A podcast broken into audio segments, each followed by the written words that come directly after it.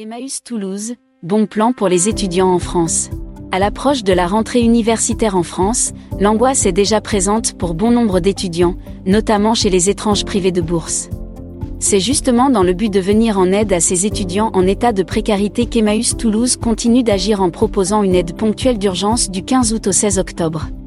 Cette opération de rentrée solidaire offrira une réduction de 30% aux étudiants et aura lieu sur nos trois sites communautaires d'Emmaüs, Escalcan, Sesquières et Labarthe-sur-Lèze, indique l'association dans un communiqué.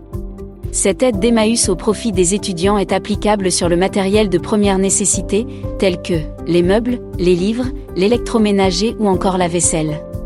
Du matériel dont les étudiants pourront bénéficier pour se loger et trouver du mobilier à moindre coût.